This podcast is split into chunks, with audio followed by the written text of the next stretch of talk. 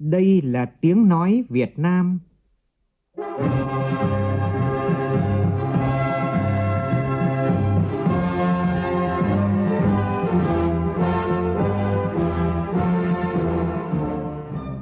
là tiếng nói Việt Nam, phát thanh từ Hà Nội, thủ đô nước Cộng hòa xã hội chủ nghĩa Việt Nam.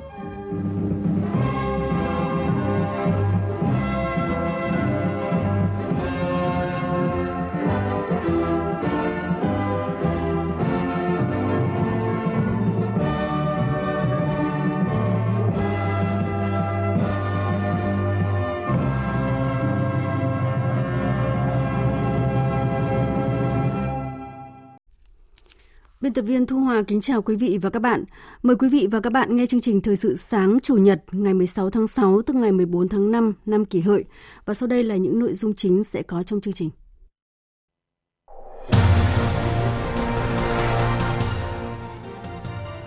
Phó Chủ tịch nước Đặng Thị Ngọc Thịnh tiếp xúc song phương với lãnh đạo nhiều nước tại Tajikistan. Hôm nay 16 tháng 6 được chọn là ngày không tiền mặt trong bối cảnh có tới 62% các vụ mất an toàn thông tin, vấn đề đặt ra trong thanh toán không dùng tiền mặt là làm sao để bảo mật tốt nhất. Các hãng gọi xe công nghệ như là Go Việt, Grab hay Bi sẽ phải đăng ký là doanh nghiệp vận tải và phải gắn màu khi hoạt động. Mưa lớn gây sạt lở nhiều tuyến đường ở miền núi phía Bắc. Trong phần tin thế giới, Trung Quốc ủng hộ quyết định của chính quyền Hồng Kông hoãn dự luật dẫn độ Thêm một quốc gia Đông Nam Á trả lại các container rác thải nhập khẩu. Indonesia đã đưa 5 container chứa rác thải trở lại Mỹ và tuyên bố sẽ không để nước này trở thành một bãi rác.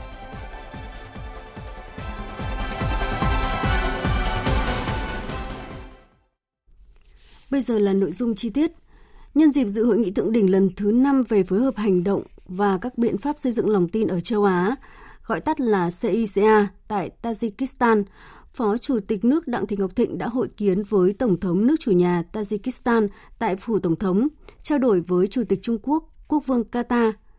Thủ tướng Azerbaijan và tiếp Bộ trưởng Ngoại giao Ấn Độ, thảo luận các biện pháp tăng cường quan hệ song phương và phối hợp với các nước trên các diễn đàn đa phương. Tin chi tiết cho biết. Tổng thống Tajikistan khẳng định mong muốn làm sâu sắc hơn nữa quan hệ hữu nghị truyền thống với Việt Nam về nhiều mặt và tăng cường hợp tác song phương trên các diễn đàn đa phương như CICA, Liên Hợp Quốc, nhất trí hai bên cần phối hợp chặt chẽ để đẩy mạnh quan hệ kinh tế thương mại còn ở mức khiêm tốn hiện nay cho tương xứng với tiềm năng và tầm quan trọng của quan hệ hai nước.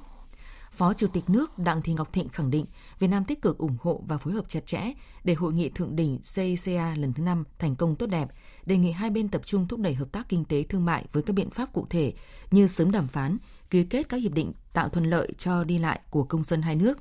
các hiệp định khuyến khích bảo hộ đầu tư, tránh đánh thuế hai lần, tương trợ tư pháp,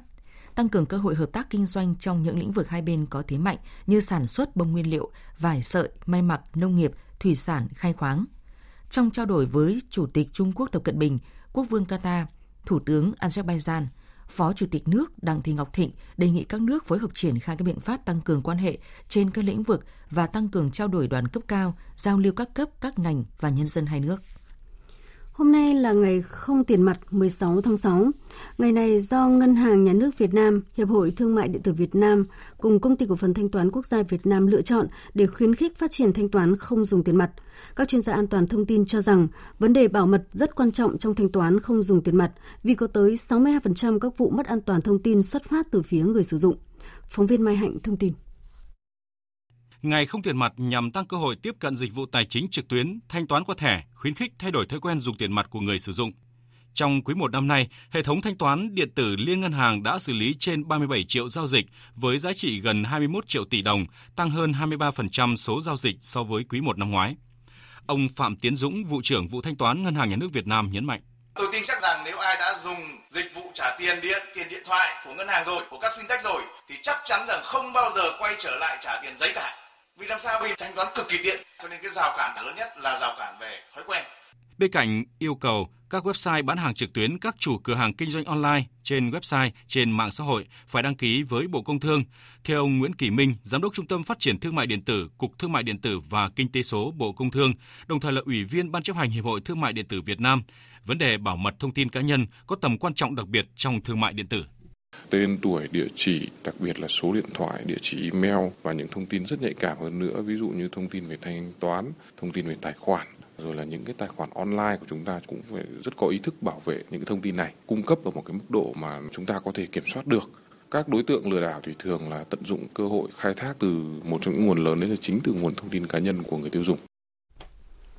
các hãng gọi xe công nghệ hiện nay như là GoViet, Grab hay là Bi đều phải đăng ký là doanh nghiệp vận tải và phải gắn màu khi hoạt động. Đây là nội dung vừa được Bộ trưởng Bộ Giao thông Vận tải Nguyễn Văn Thể báo cáo Thủ tướng Chính phủ về kết quả ra soát hoàn chỉnh thống nhất nội dung dự thảo nghị định thay thế nghị định số 86 quy định về kinh doanh và điều kiện kinh doanh vận tải bằng xe ô tô theo chỉ đạo của Phó Thủ tướng Trịnh Đình Dũng.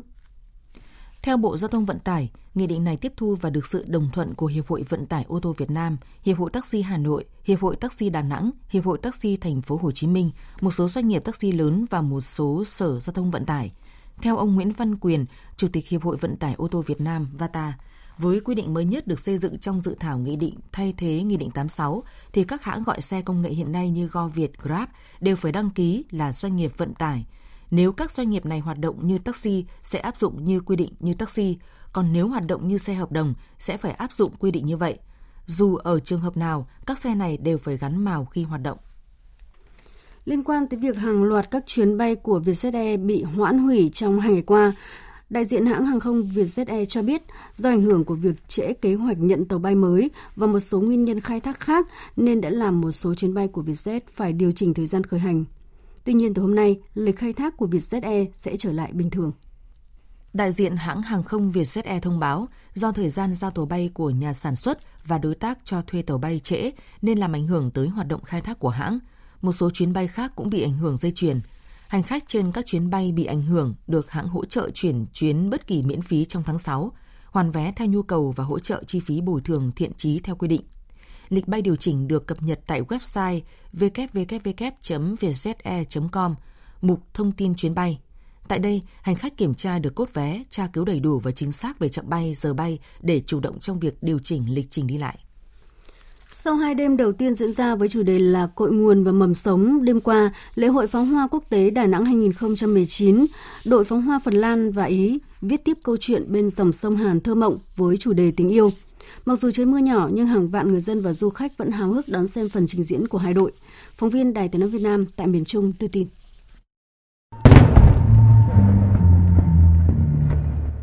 Đội Phần Lan kết hợp nhịp nhàng và khéo léo của nhịp điệu và những khoảng lặng của âm nhạc kết nối tài tình, mang tới câu chuyện thần thoại về người anh hùng Lemin Kenen, về tình yêu đôi lứa và tình mẫu tử thiêng liêng bằng ngôn ngữ của pháo hoa và âm nhạc, mang tới màn trình diễn pháo hoa hoành tráng nhất cho khán giả Việt Nam. Trong khi đó, với bề dày kinh nghiệm và năng lực cao trong trình diễn pháo hoa quốc tế, đội pháo hoa đến từ nước Ý khiến khán giả thích thú bằng sự hòa quyện giữa âm nhạc đặc biệt và màu sắc pháo hoa của 2.000 quả pháo và hơn 200 công nghệ hiệu ứng xuyên suốt màn trình diễn trong đêm tình yêu.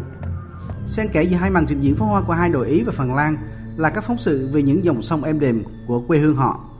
Các màn trình diễn nghệ thuật tươi trẻ sôi động do các ca sĩ Ali Hoàng Dương, Hồng Nhung thể hiện những điều vụ hấp dẫn của đất nước Ý xinh đẹp qua tiết mục múa dân gian Ý Tarantella đem đến cho khán giả một đêm tình yêu vô cùng lãng mạn với nhiều cung bậc cảm xúc. Anh Nguyễn Mạnh Cường, khán giả đến từ Hà Nội bày tỏ. Tôi thích đội Phần Lan hơn vì vì à, đội Phần Lan sôi động hơn so với cả đội của Ý. Đội Ý thì nó mang tính uh, biên kịch, nó kịch bản rõ hơn nhưng mà bản thân tôi đánh giá thì tôi thích đội Phần Lan hơn. Âm nhạc của đội Ý rất là lãng mạn, ẩn chứa nhiều uh, nội dung ở trong đấy. Thưa quý vị và các bạn, kỳ thi Trung học phổ thông quốc gia 2019 sẽ chính thức diễn ra sau hơn một tuần nữa. Cho đến thời điểm này thì công tác chuẩn bị cho kỳ thi tại các địa phương đã cơ bản hoàn tất, trong đó việc bảo đảm cho kỳ thi diễn ra an toàn nghiêm túc được đặc biệt chú trọng. Phóng viên Hoàng Khánh thường trú tại khu vực Đông Bắc phản ánh tại tỉnh Lạng Sơn. Kỳ thi Trung học phổ thông quốc gia năm nay, tỉnh Lạng Sơn có hơn 8.800 thí sinh, toàn tỉnh có 20 điểm thi, 373 phòng thi. Cùng với chỉ đạo ôn tập, hệ thống kiến thức cho các em học sinh, Sở Giáo dục và Đào tạo tỉnh Lạng Sơn kiểm tra, ra soát và đánh giá lại các điều kiện cơ sở vật chất phục vụ kỳ thi tại các điểm trường, kể cả bố trí, sắp xếp chỗ ở cho cán bộ coi thi và thí sinh dự thi có hoàn cảnh khó khăn. Ông Trần Quốc Tuấn, Giám đốc Sở Giáo dục và Đào tạo tỉnh Lạng Sơn cho biết. Chúng tôi cũng đã tham mưu lắp đặt toàn bộ hệ thống camera lấy tại các cái phòng để đề thi cũng như là đựng bài thi lấy tại 20 cái điểm thi trên địa bàn của toàn tỉnh về khu vực mà ngành chọn địa điểm để mà tổ chức cái chấm cái môn trắc nghiệm cũng như là chấm tự luận, thì chúng tôi cũng đã có cái chỉ đạo để lắp đặt toàn bộ cái hệ thống camera à, cho các phòng thi chấm tự luận rồi là chấm thi trắc nghiệm. Đặc biệt là cái công tác giám sát các cái hoạt động thầy giáo, cô giáo trong cái quá trình tổ chức cái chấm thi, đặc biệt là ngăn chặn những cái vấn đề có thể là tiêu cực nảy sinh. Tại các điểm thi, các trường đã kiểm tra, giả soát cơ sở vật chất, trang thiết bị để kịp thời sửa chữa thay thế, đảm bảo an toàn thuận lợi cho học sinh trong quá trình thi.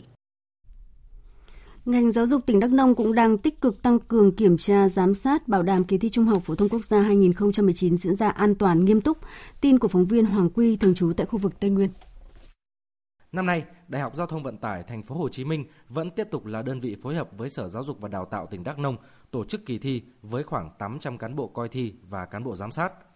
Ông Phan Thanh Hải, Phó Giám đốc Sở Giáo dục và Đào tạo tỉnh Đắk Nông cho biết, hiện tại Sở đã chỉ đạo các trường hoàn thành chương trình giáo dục phổ thông theo đúng kế hoạch.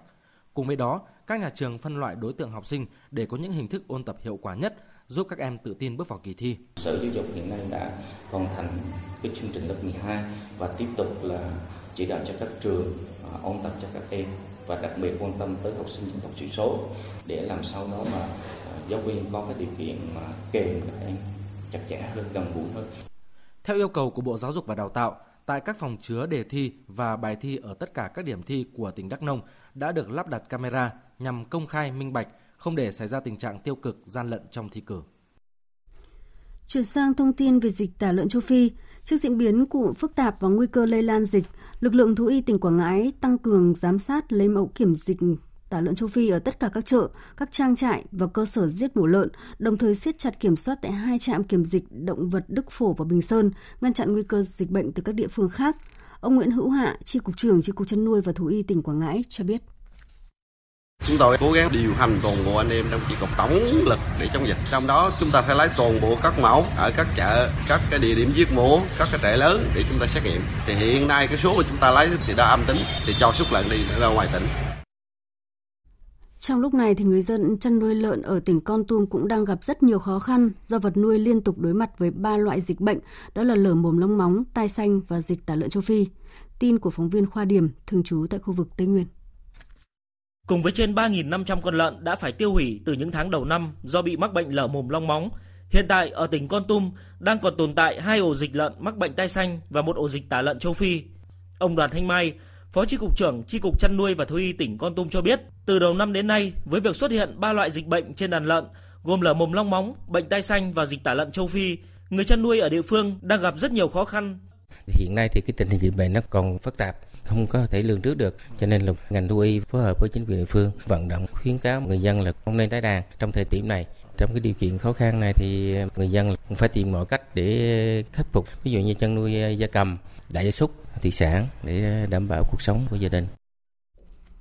Thưa quý vị và các bạn, tại tỉnh Bình Định đang xảy ra tình trạng nhiều khu tái định cư đã xây dựng đầy đủ hệ thống cơ sở hạ tầng như là điện, đường, nước sạch sinh hoạt lại bị bỏ hoang hơn 10 năm qua. Điển hình tại huyện Phù Cát, theo quy hoạch, các khu tái định cư sẽ bố trí khoảng 400 hộ dân đến ở, nhưng hiện mới có khoảng 10 hộ xây nhà cửa, còn lại là đất trống. Vì sao lại xảy ra tình trạng lãng phí này? Phóng viên Thành Long tại khu vực miền Trung phản ánh. Năm 2010, tỉnh Bình Định đầu tư xây dựng hai khu tái định cư xã Cát Tiến huyện Phú Cát với tổng diện tích 24 ha, bố trí tái định cư cho người dân ở xã Cát Hải bị ảnh hưởng bởi các dự án du lịch. Tại đây, hệ thống điện thắp sáng, giao thông nội bộ, nước sạch, nước thải được xây dựng tương đối bài bản. Thế nhưng sau gần 10 năm, mới có khoảng 10 hộ xây dựng nhà ở tại hai khu tái định cư này. Hiện nay, hai khu tái định cư rộng hàng chục hecta được nhiều doanh nghiệp thuê làm nơi tập kết buôn bán cát, nguyên vật liệu xây dựng. Riêng khu tái định cư thôn Phú Hậu trở thành bãi tập kết rác, Ông Đoàn Văn Tuấn, một trong ba hộ tái định cư ở thôn Phương Phi cho biết. Đỡ nó rất phí từ đầu 2010 tới giờ mà. Cứ đỡ đất trống vậy. Rồi có một cái công trình tới đóng danh trại đó, đỡ xe tải xe đồ vậy. Khu tái định cư Phú Hậu thì thấy cũng không có nhà, có đồ gì hết trội trơn vậy đổ rác xà bằng rồi đồ rồi đỡ cho công trình làm xích đá đồ đường xá gì lỡ tì lì tít lét hết ở dưới Ông Hà Trọng Dưỡng, Chủ tịch Ủy ban Nhân dân xã Cát Tiến, huyện Phù Cát, tỉnh Bình Định cho biết, hai khu tái định cư Phương Phi và Phú Hậu dùng để bố trí tái định cư tại chỗ các hộ dân ở xã Cát Hải. Đây là những gia đình bị giải tỏa để làm dự án khu du lịch, khách sạn nghỉ dưỡng Vĩnh Hội. Tuy nhiên, do dự án này bị treo nhiều năm nên dân cư chưa chuyển vào. Ông Hà Trọng Dưỡng, Chủ tịch Ủy ban nhân dân xã Cát Tiến, huyện Phú Cát, tỉnh Bình Định giải thích. Hai khi khu tái định cư ở Cát Tiến khu 1, khu 2 ưu tiên cho tái định cư các dự án phát triển kinh tế xã hội của khu kinh tế nhân hội trên cái địa bàn của Cát Tiến và Cát Hải. Hiện nay thì à, nó chưa lắp đầy là lý do là các vấn đề đầu tư, tốc độ đầu tư và tốc độ giải phóng mặt bằng. Khi mà các dự án du lịch, à, các dự án chỉnh trang đô thị phát triển thì sẽ có bố trí. Ngoài hai khu tái định cư này, khu tái định cư Hòa Hội ở xã Cát Hanh, huyện Phú Cát cũng trong tình trạng chống vắng người ở. Khu tái định cư này được xây dựng để bố trí cho những hộ dân bị ảnh hưởng bởi dự án khu công nghiệp Hòa Hội. Thế nhưng, hiện khu đất rộng hàng ngàn mét vuông, có đầy đủ cơ sở hạ tầng cũng chỉ có vài hộ vào ở.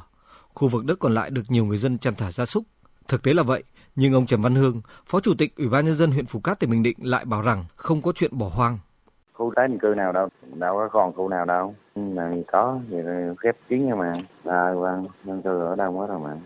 Ông Phan Viết Hùng, Phó trưởng ban quản lý khu kinh tế tỉnh Bình Định cho biết, việc bỏ hoang các khu tái định cư do các nhà thầu dự án khu du lịch nghỉ dưỡng Vĩnh Hội không có năng lực, không triển khai kéo dài. Hiện đã thu hồi và cấp phép dự án khu du lịch nghỉ dưỡng Vĩnh Hội cho nhà đầu tư nước ngoài, nhưng cũng đang kiện cáo nên chưa thể triển khai.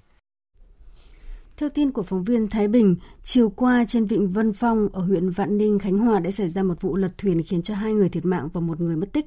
Thông tin ban đầu cho biết ba nạn nhân tham gia cùng một nhóm người thân ở thành phố Hồ Chí Minh và thành phố Nha Trang thuê thuyền giao đảo Điệp Sơn, vịnh Vân Phong, huyện Vạn Ninh chơi. Đến khoảng 14 giờ cùng ngày lúc trở về đến khu vực Hòn Bịp thì thuyền bị lật úp. May mắn là thời điểm đó có nhiều thuyền đánh cá của ngư dân trong vùng đi ngang qua nên đã cứu được 12 người. Tuy nhiên vẫn có hai người thiệt mạng và một người bị mất tích. Trong khi tại tỉnh Đồng Nai lại vừa xảy ra vụ đuối nước khiến cho hai chị em ruột tử vong. Vụ việc xảy ra khoảng 15 giờ 30 phút chiều qua tại hồ đá thuộc ấp 7, xã Xuân Tâm, huyện Xuân Lập, tỉnh Đồng Nai.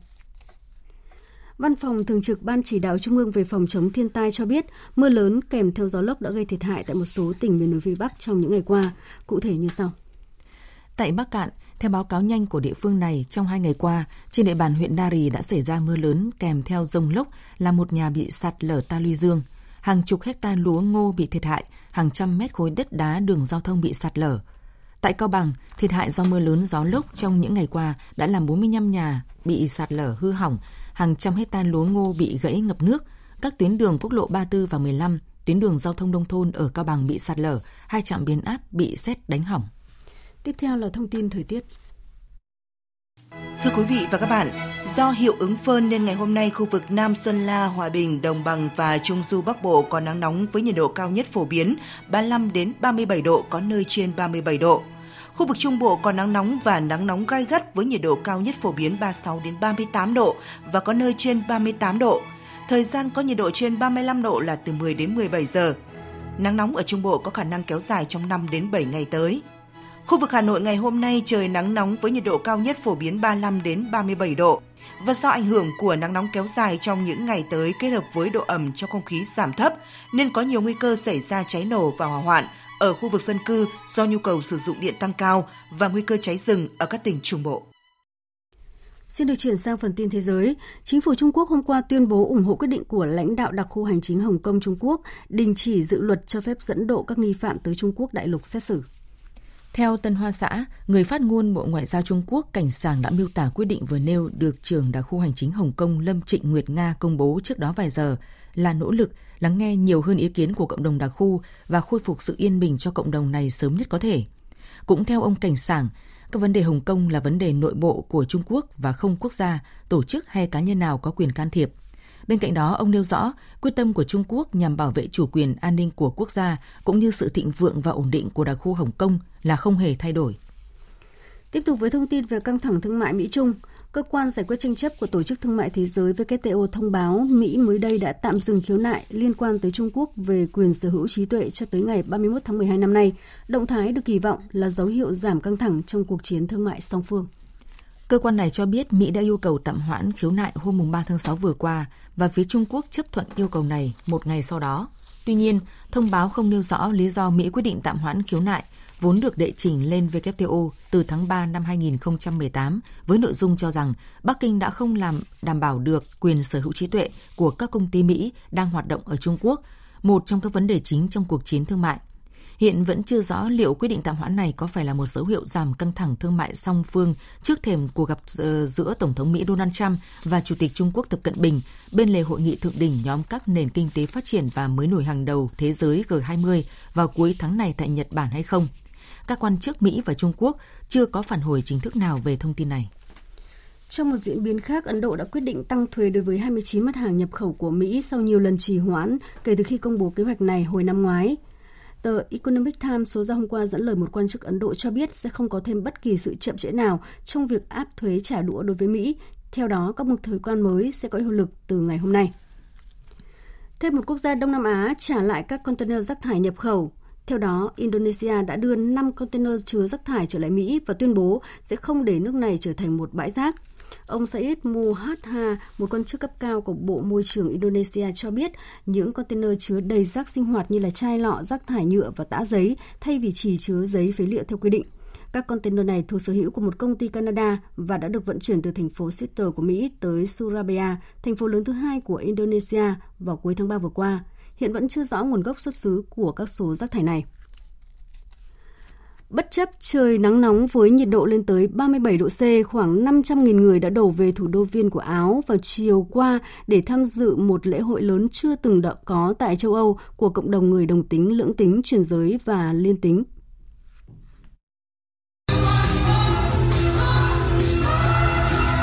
Thủ đô Viên trở nên rực rỡ đầy sắc màu cùng với âm thanh sống động của các nhạc cụ khi rất nhiều trong số nửa triệu người tham gia lễ diễu hành tay mang theo cờ, bóng bay, hoa lục sắc biểu tượng của cộng đồng người đồng tính, song tính, chuyển giới. Giống như mọi năm, những người tham gia buổi diễu hành đòi quyền bình đẳng đối với cộng đồng người đồng tính, lưỡng tính, chuyển giới và liên giới tính, trong đó có kết hôn đồng giới. Họ cũng dành ít phút để tưởng nhớ tới những người đã chết vì căn bệnh thế kỷ HIV/AIDS hay nạn nhân của các vụ tấn công đồng tính.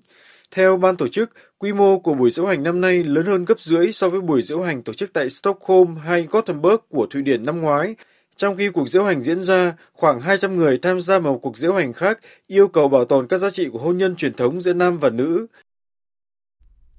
Tiếp nối ngay sau đây là phần tin thể thao. Tối qua trên sân vận động thống nhất, câu lạc bộ Thành phố Hồ Chí Minh và câu lạc bộ Thanh Hóa hòa với tỷ số không đều ở trận đấu vòng 13 giải bóng đá vô địch quốc gia World Cup 2047. Sau trận đấu vòng 13, câu lạc bộ Thành phố Hồ Chí Minh hiện có 27 điểm, dẫn đầu bảng xếp hạng, trở thành đội bóng vô địch lượt đi giải bóng đá vô địch quốc gia World Cup 247 sẽ là đội khách trên sân vận động hàng đẫy gặp câu lạc bộ Viettel trong trận đấu vòng 14 ngày 7 tháng 7. Trong khi đó, câu lạc bộ Thanh Hóa hiện có 18 điểm và vươn lên vị trí thứ tư trên bảng xếp hạng, sẽ làm khách trên sân vận động 19 tháng 8 Nha Trang gặp câu lạc bộ Sana Khánh Hòa BVN trong trận đấu cùng ngày. Trước đó trên sân nhà Thiên Trường, câu lạc bộ Dược Nam Hà Nam Định kéo dài chuỗi trận bất bại trên sân nhà khi xuất sắc đánh bại câu lạc bộ SHB Đà Nẵng với tỷ số 2-1. Với kết quả này, Dược Nam Hà Nam Định tạm thời xếp thứ 10 trên bảng xếp hạng với 15 điểm. Chuyển sang các tin khác, đánh bại Tajikistan với tỷ số 2-1 trong trận giao quân của bảng C diễn ra chiều qua, tuyển U20 Busan Việt Nam đã giành quyền vào tứ kết vòng chung kết U20 Busan châu Á 2019. Hôm nay U20 Busan Việt Nam gặp U20 Busan Nhật Bản ở trận đấu cuối cùng mang ý nghĩa xác định ngôi đầu bảng C. Liên đoàn bóng đá Nam Mỹ vừa chính thức công bố khách mời tham dự mùa giải Copa America 2020, đánh dấu lần thứ hai trong lịch sử giải đấu có hai đội bóng khách mời không tới từ các quốc gia Nam Mỹ, đó là Australia và Qatar. Đây là lần thứ hai Qatar tham dự giải đấu với tư cách khách mời. Với Australia, đây là lần đầu tiên họ nhận lời mời tham gia Copa America. Như vậy, sau Copa America 2019, Copa America 2020 sẽ là lần thứ hai trong lịch sử cả hai đội khách mời của giải đấu này đều đến từ châu Á.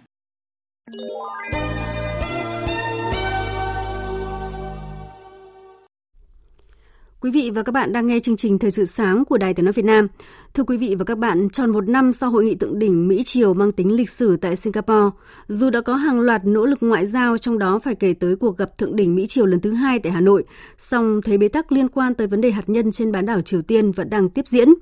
trong bối cảnh xuất hiện thêm những diễn biến căng thẳng mới, việc Tổng thống Mỹ Donald Trump vẫn đưa ra tuyên bố lạc quan về triển vọng một cuộc gặp thượng đỉnh lần thứ ba giữa hai nhà lãnh đạo Mỹ-Triều được giới phân tích nhìn nhận là một cơ hội có thể giúp hai bên tiếp tục đối thoại và tìm ra một giải pháp chung.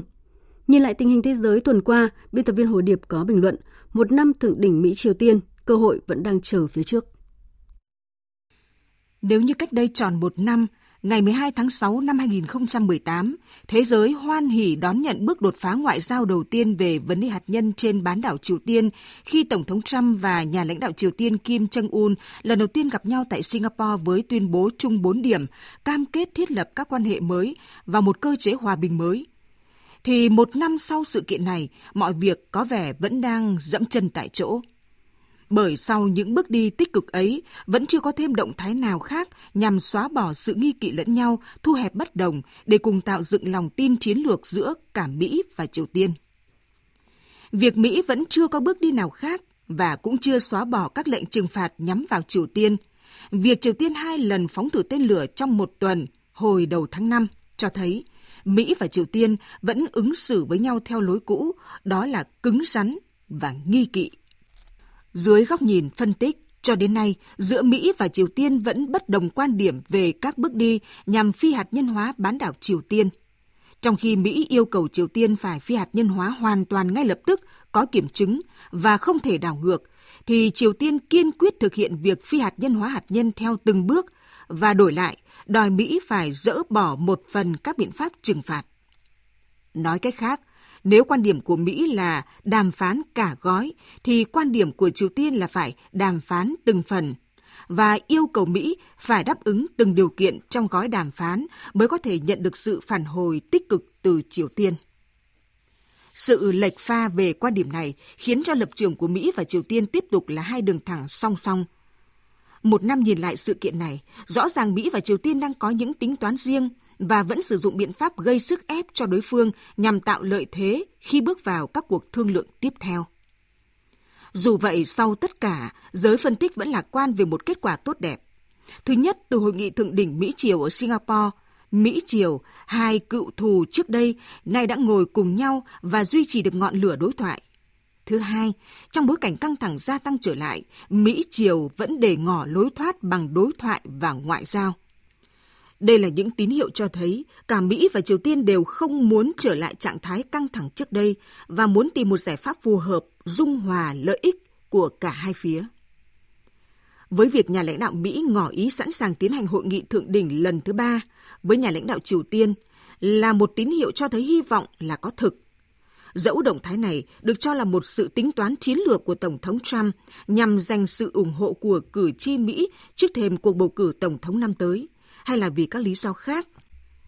Nhưng nhìn vào tình hình thực tế hiện nay, bước đi này là phù hợp với cả ba bên, Mỹ, Hàn Quốc và Triều Tiên đều mong muốn có được một con đường sáng giải quyết thế bế tắc hiện nay.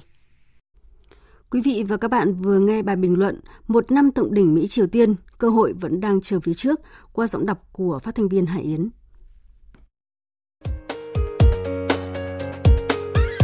Dự báo thời tiết Phía Tây Bắc Bộ ngày nắng, riêng Nam Sơn La và Hòa Bình có nắng nóng, đêm có mưa rào rải rác và có nơi có rông gió nhẹ, nhiệt độ từ 25 đến 34 độ. Các tỉnh từ Thanh Hóa đến Thừa Thiên Huế, ngày nắng nóng và nắng nóng gai gắt, chiều tối và đêm có mưa rào và rông vài nơi, nhiệt độ từ 28 đến 38 độ. Các tỉnh ven biển từ Đà Nẵng đến Bình Thuận, ngày nắng nóng, phía Bắc có nơi nắng nóng gai gắt, nhiệt độ từ 26 đến 38 độ. Tây Nguyên và Nam Bộ ngày nắng, chiều tối có mưa rào và rông rải rác, đêm có mưa rào và rông vài nơi, gió Tây Nam cấp 2, cấp 3, nhiệt độ từ 21 đến 34 độ. Khu vực Hà Nội ngày nắng nóng, chiều tối và đêm có mưa rào và rông vài nơi, nhiệt độ từ 27 đến 37 độ. Dự báo thời tiết biển, vùng biển từ Bình Định đến Ninh Thuận có mưa rào rải rác và có nơi có rông, gió Tây Nam cấp 4, cấp 5. Trong cơn rông có khả năng xảy ra lốc xoáy và gió giật mạnh. Vùng biển từ Cà Mau đến Kiên Giang, bao gồm cả Phú Quốc, có mưa rào và rông rải rác, gió Tây Nam cấp 4. Trong cơn rông có khả năng xảy ra lốc xoáy và gió giật mạnh. Khu vực Bắc, giữa Biển Đông và Nam Biển Đông có mưa rào và rông rải rác, gió Tây Nam đến Nam cấp 4. Trong cơn rông có khả năng xảy ra lốc xoáy và gió giật mạnh. Khu vực quần đảo Hoàng Sa thuộc thành phố Đà Nẵng có mưa rào và rông rải rác, tầm nhìn xa trên 10 km, gió Tây Nam đến Nam cấp 4. Khu vực quần đảo Trường Sa thuộc tỉnh Khánh Hòa có mưa rào và rông rải rác, giảm xuống 4 đến 10 km trong mưa, gió Tây Nam cấp 5. Trong cơn rông có khả năng xảy ra lốc xoáy và gió giật mạnh. Vịnh Thái Lan có mưa rào và rông rải rác, tầm nhìn xa trên 10 km, giảm xuống 4 đến 10 km trong mưa, gió Tây Nam cấp 3, cấp 4. Trong cơn rông có khả năng xảy ra lốc xoáy và gió giật mạnh. Những thông tin thời tiết vừa rồi cũng đã kết thúc chương trình Thời sự sáng nay. Chương trình này do các biên tập viên Thu Hòa, Phương Anh biên soạn và thực hiện với sự tham gia của phát thanh viên Hồng Huệ, kỹ thuật viên Trần Tâm, chịu trách nhiệm nội dung Nguyễn Thị Tuyết Mai. Cảm ơn quý vị và các bạn đã quan tâm theo dõi. Xin kính chào tạm biệt và hẹn gặp lại.